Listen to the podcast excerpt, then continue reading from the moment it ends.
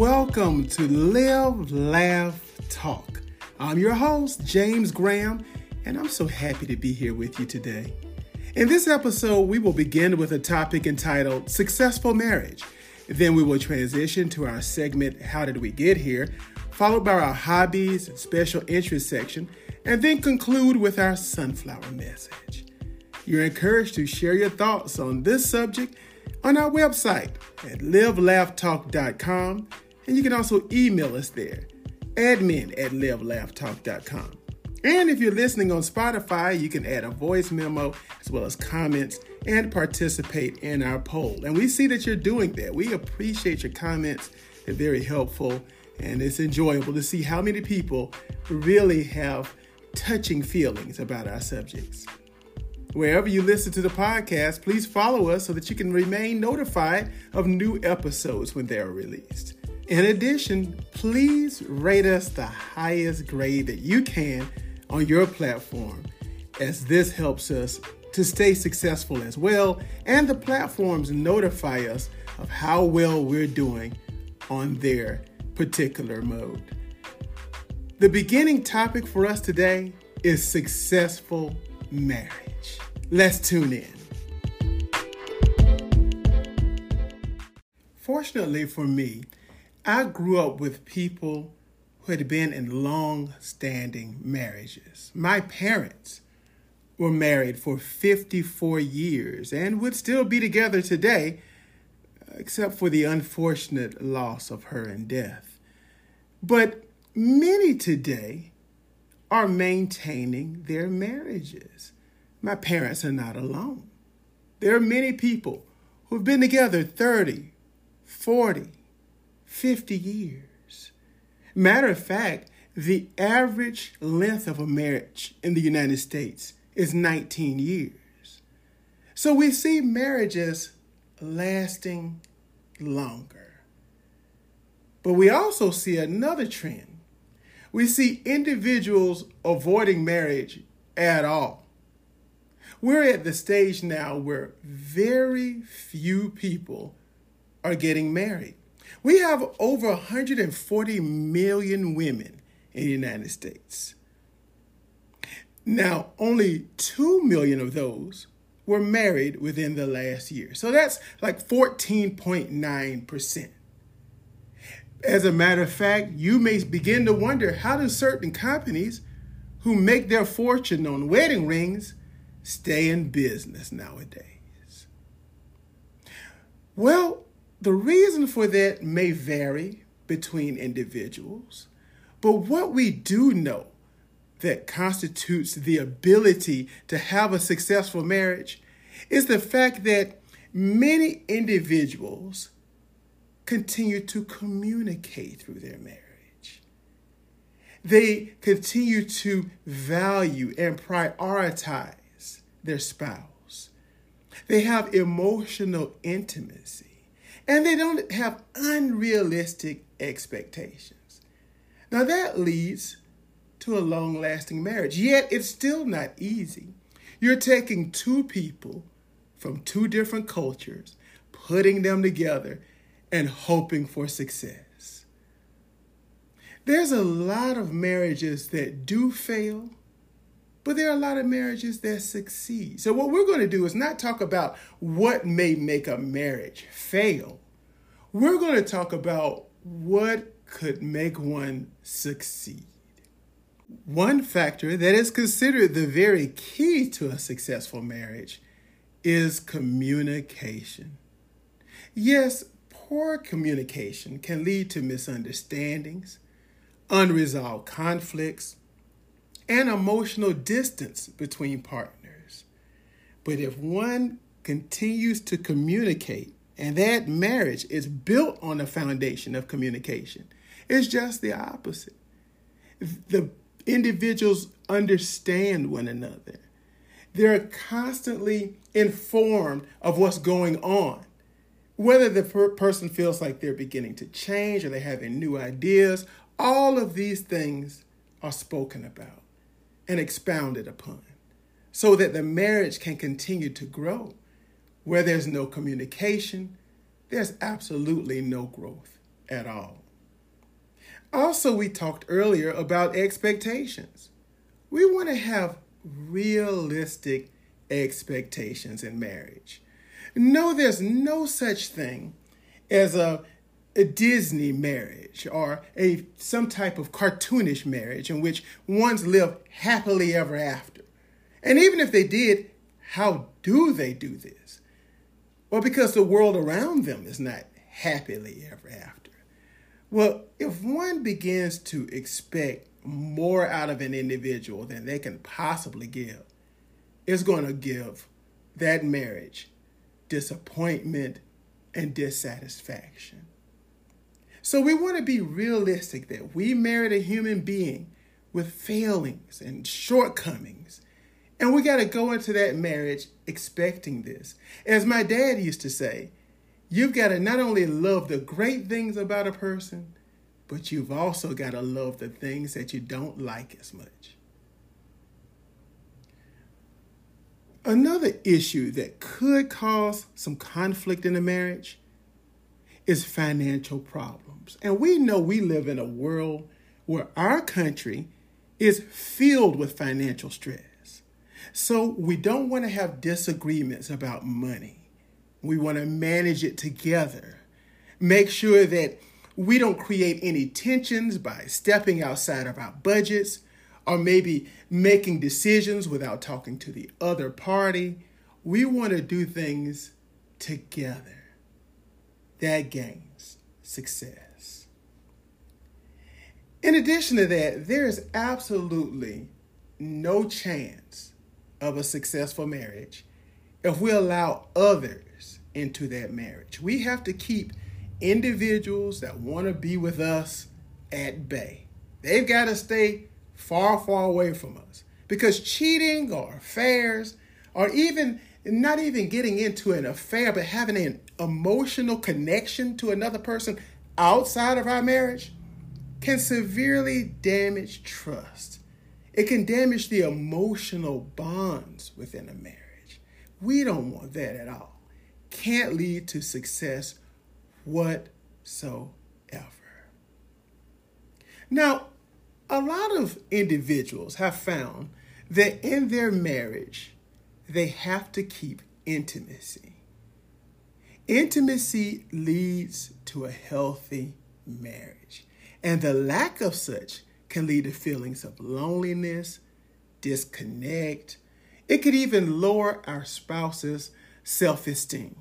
And we don't want that at all. And when that self esteem gets damaged, and then as we just talked about prior, by individuals is, is going to look at our mate and want our mate, it becomes easier for our mate to let their guard down. Let's not allow that at all. That cannot lead to success. So we've got to be there in an intimate setting. And intimacy will be defined in each marriage. It may be sexual, it may be non sexual, maybe in ways of touching each other, talking to each other, being together. Whatever works in your marriage that is intimate and your mate has communicated that to you, here we go back to the word communication, then you want to do just that so your mate feels fulfilled. Now, as time goes on, individuals evolve and grow. Some people get married at a very early age and they continue to grow and they may even grow apart. But it's not just those that get married at an early age. There's some that get married later in life. But see, evolving and growing doesn't have an age limit. Because what happens is your priorities and your goals might change. And this leads to conflicts if partners don't align, and here we go again, communicate about such changes. See, that line of communication has got to stay open. And we've got to be able to tell our partner what things that has changed how we feel different on certain subjects. And we'll find that if we're open and we communicate, that maybe our mate feel the same. They can join with us. But if there's no communication and one side's moving and the other side's not, we'll find those lines going in opposite directions. And that is the key to many divorces today. When you marry an individual, we just have to be honest with each other. We have to realize we really don't marry an individual. You marry a family. Go into it with that realization. Don't go into it thinking, well, I don't have to live with these in laws. I don't have to deal with them at all. I don't have to have anything. No, see, that's not true. And what happens if we take on that mindset, there's going to be conflicts with our extended family members. And that could add a strain to our marriage because, in most cases, the two mates came from families that they love. And so, if we're hating on individuals that they love, how can that lead to any type of success? We've got to keep our minds on the fact that we married a family, not one person, but a group of people. And we have to work to make that a continuous, beautiful relationship as well. It's possible. It's not like a TV sitcom where on TV everybody hates their in laws. It doesn't have to be that way at all. You can actually love an in law enough that that becomes your family as well. We got to keep substances, substance abuse outside the marriage. That will cause disruptions and hinder effective communication and problem solving. If one of us is hiding and taking some type of drug, drugs, alcohol, what have you, addictions are not healthy. It's not healthy for us as an individual. Thus, there's no way it can be healthy for us as a couple. What about conflicts that go on unresolved. Well, we have to address these. Again, what do we need? Communication. Because if there's conflicts, things that you just left on the table, maybe one of you say, you know what, let's just not talk about it. Let's just leave that alone. Well, problems left alone don't go away. They just manifest themselves. They get bigger emotional distance happens over time. Because, see, our mate's not going to talk to us. We said, hey, let's just leave that alone. They're going to talk to somebody. And again, that somebody might be someone who wants our mate too. And then it becomes comfortable for them to, to start building this emotional relationship outside of the marriage that leads to divorce. So, again, we have to resolve those conflicts. We may have to agree to disagree. None of us are right all the time. So let's not even try to make that a habit. Let's go ahead and resolve the fact that, hey, maybe this person is right. Or even if we feel they're not right, we have to mend it together because that's the only way that two people can succeed in their marriage. Lastly, all of us get busy. All of us have work, other issues that come about that take our time. We have to be balanced because a lack of quality time together can weaken the bond as well between partners. No matter how busy we are, we have to make time for each other. Now, it's important for us to, to just be honest and note that successful marriages are going to require ongoing effort. You're not going to get at any year in your marriage and you're just on cruise control. Because I was just reading an article just yesterday about what's called gray divorcing. What they're talking about there is individuals divorcing at the age of 65 and older. Some of these individuals have been married 30, 40, 50 years, and now they're getting a divorce. They literally say, Well, yes, I'm getting older, but I don't want to live another day with somebody that I can't communicate with, or I have this issue or that one. Some of the ones we just discussed. So there's no cruise control. We don't be married a, a certain number of years and all of a sudden we can just rest. It's just coasting along. Because what'll happen is it'll coast okay, but then it'll derail.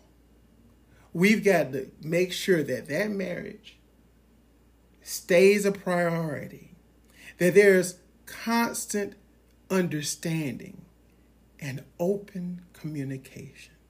All of these things will help us to overcome the challenges and build a strong partnership. So, if there is a significant one in your life and you want to have this bond of marriage, don't be afraid. There are many successful ones out there. Go ahead and seek the proper counseling if the two of you wish to put your lives together. In addition, talk to ones who have been married for years, maybe even decades, so that they can give you not just advice that just sugarcoats it, but they can tell you the ups and downs. They can also tell you the things to avoid. And this too can lead to a successful marriage.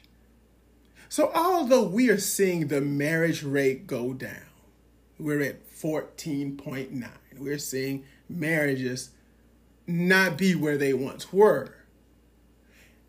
We don't have to think about that. If marriage is what we want, let's do the things that we outlined today.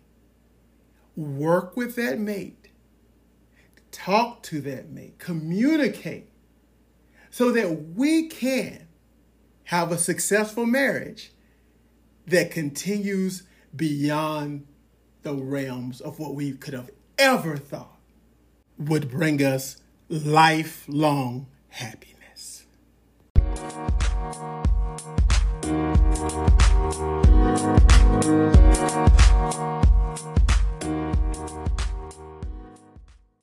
In one year alone, 320,000 incidents of rape and sexual assault happen in the United States. And often these incidents are underreported for both men and women. So the number could actually be higher. Of that, many were incapacitated. And in terms of a drug facilitated sexual assault, and that's what we're talking about, Alcohol is the number one substance for assailants, next to prescription drugs with tranquilizing effects, and Rohypnol, better known as a roofie, ketamine, GHB, and ecstasy. According to the Office on Women's Health, these drugs, as called date rape drugs, are used because they're not easily detected and often the victims don't even remember being drugged or assaulted until many hours later. Well, there was a study done about this because many have believed that this is a myth, but it's not. I remember as an educator talking to at least three students who told me that this happened to them and the effects of what happened later on in their lives as a result. Now, if you begin to suspect that there's some type of, of alcohol in your non alcoholic drink, or there's other types of date rape drugs used, even if it's an alcohol drink, you need to make sure that you put that drink away. Matter of fact, it said that to protect yourself, you definitely need to not step away from a drink, not even to go to the bathroom, because that person sitting across from you may make you a victim. Now, 44% of men in this study and 56% of women said they've unknowingly had their drinks spiked. And of respondents with spiked drinks, 37% had their drink spiked multiple times. It wasn't just one time that this happened to them. Many of these people were in high school or enrolled in college, but that doesn't mean that there's not millions of people out there that this has happened to. They're a lot older than those of teenage years. And what are the effects of, of mixing drugs and alcohol? Well, of course, if you put alcohol into someone's non alcoholic drink, it will decrease coordination, give clouded judgment, and also it could cause an unconsciousness. And that's when the raping begins. But even if that drink is non alcoholic or an alcohol drink, people have been roofied. And that causes extreme drowsiness, loss of consciousness, as well as a delayed heart rate and breathing, all of which truly can be fatal. Ketamine will cause one to have their physical abilities slowed. They'll hallucinate, get unconscious, have slow breathing as well. LSD will give adverse effects like a depressant. It'll lead people to extreme depression or suicide. The GHB does the same thing. It's a depressant. It, breathing becomes more difficult, and then there's nausea. You see, all of these type things is what individuals will use in order to be able to take control of someone physically. So sad, isn't it? You can't even go out for a decent meal or a drink with an individual. Sadly, more than a hundred percent more likely than women are men to have their drinks or food spiked by a friend. Yes, they are two times as likely for this to happen. Some people thinking that it's just fun. Women, on the other hand, have had their spikes, their drinks spiked by ones who are strangers, more than likely. Imagine the fact that whether you're with your friend or you're with a stranger, that these events can happen. And there's no such thing as a, a safe space. Everybody thinks when you talk about drinks being spiked or that kind of thing that it's at a bar, but that's not necessarily the case. Some of these things have happened at house parties or on a date, even at a musical concert. One individual found herself at a music festival and was recording and actually caught a man in the background of her attempting to spike her beverage. So it doesn't matter. It doesn't matter if it's a club or a bar, it could be any type of situation. And we have to be careful. Because, see, the effects of these drugs is yes, we want to start off and say, yes, the sexual things that happen is awful.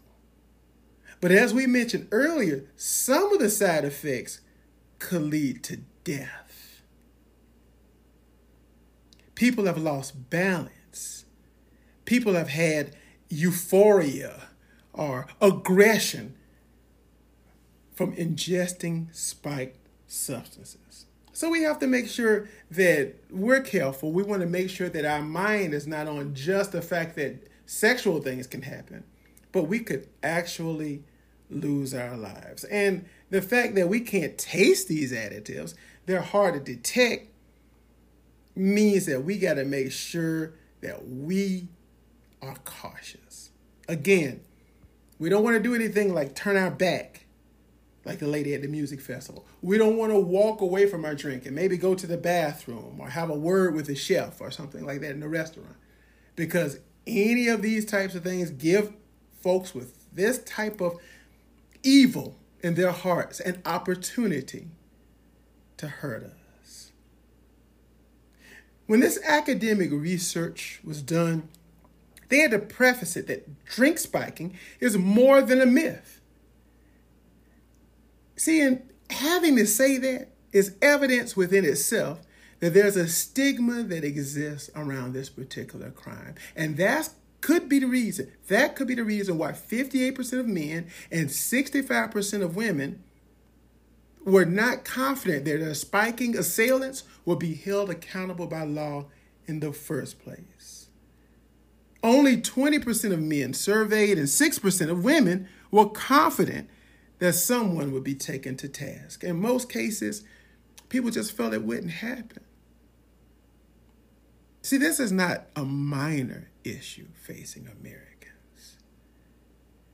It's also not an act that always involves street drugs being discreetly slipped into a victim's drink. Most often, alcohol is used to facilitate the crime of drug assisted sexual assaults. And in that, when we get to numbers that have spiked, when we get to numbers that's almost at a half a million, we had 320,000 people to be sexually assaulted and or raped. And that's of the ones who reported it. And of that is a great number of ones who were incapacitated through drugs or alcohol, meant for the very purpose of taking advantage of these individuals. We have to ask ourselves how did we get here?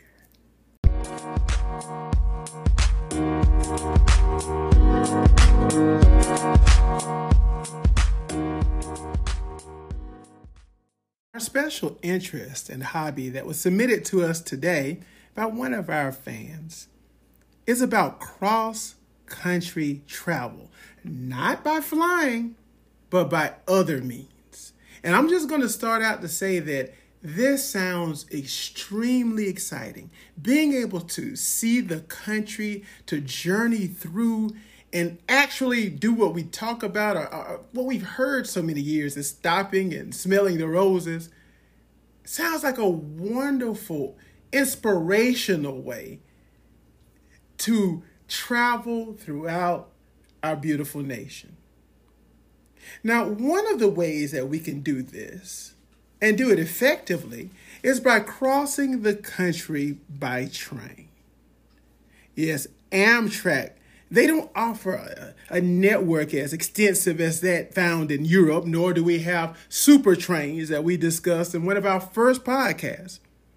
But they give several ways to get across the country by train. Some of these include trips through the Grand National Parks with Grand Canyon, Yosemite, and the Glacier National Park, round tripping from Washington, D.C. There's a a Route 66 trip by rail that one could take.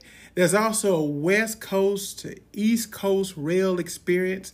And let's just not leave out a coast to coast trip, literally going from the East Coast and Washington, D.C. to San Francisco. Now, these trips can range anywhere from nine days up to 17 days. So there's a lot to see in our beautiful country, and this is an opportunity to do it and in a cost effective way. And inside of these Amtraks, we want to recognize too that we're not just going to be sitting upright in just one car. No, you'll have the option of a cabin so you can sleep as you travel. And you can have these large windows so you can enjoy the views. What a beautiful way to see the country. Another way is by road trip. Some individuals will take their car or maybe an RV and drive across the country. Now, if you want to do this in a rush, yeah, you can knock it out in a few days, but what's the experience in that? To get the full experience, it's best to get off the highway and explore some of the more rural roads. It's said that the best road trip that you can take is where you can drive to Chicago and then follow Route 66 all the way to California. They say as well to make sure if you do that, stay in some of the mom and pop bed and breakfast places along the way and break regularly so that you can enjoy the area that you're traveling through. This will help you to have a more memorable experience. And with us having cell phones today, we can take tr- pictures of these trips that will remain in our, our thoughts and minds and in the uh, cloud for eternity. Now, there are two other ways that was submitted to us about cross country travel that, hmm, I just can't imagine. But I'm not going to say that you can't imagine it. But I can't imagine cycling across the United States. One potential option is the Trans America Trail, which is over 4,000 miles, running from the town of Astoria in Oregon to Yorktown in Virginia and if you did this by bike, it would commonly take around three months to complete. I don't quite have the patience, nor time, nor the physical acumen to pull that one off. But hey, we're talking about me here. That's not you. It may work out just perfectly for you. And as we saw in the movie Forrest Gump, you can also walk across America. What about that? Just get up one day, start walking where Forrest ran. And that's probably few people who would choose this option. It's a long way to walk, a lot of time. Because if we were to do this, and we took some of the options out there and some spectacular routes, crossing the Rockies, that type of thing, we'll see a lot of scenery. There'll be a lot of roadside attractions. There'll be historical landmarks. But this could take us from four months to a year to complete. I don't know if that's exactly what I would want to do. I'm going to say no. So, if getting on a plane, then landing somewhere and driving around where you land and then get back on a plane and go back home is not quite what you have in mind as a trip or an inspirational uh, journey around America, we have so many options out there. We have four that we mentioned. We could do this by train. We could do it by car, RV, cycle, walk.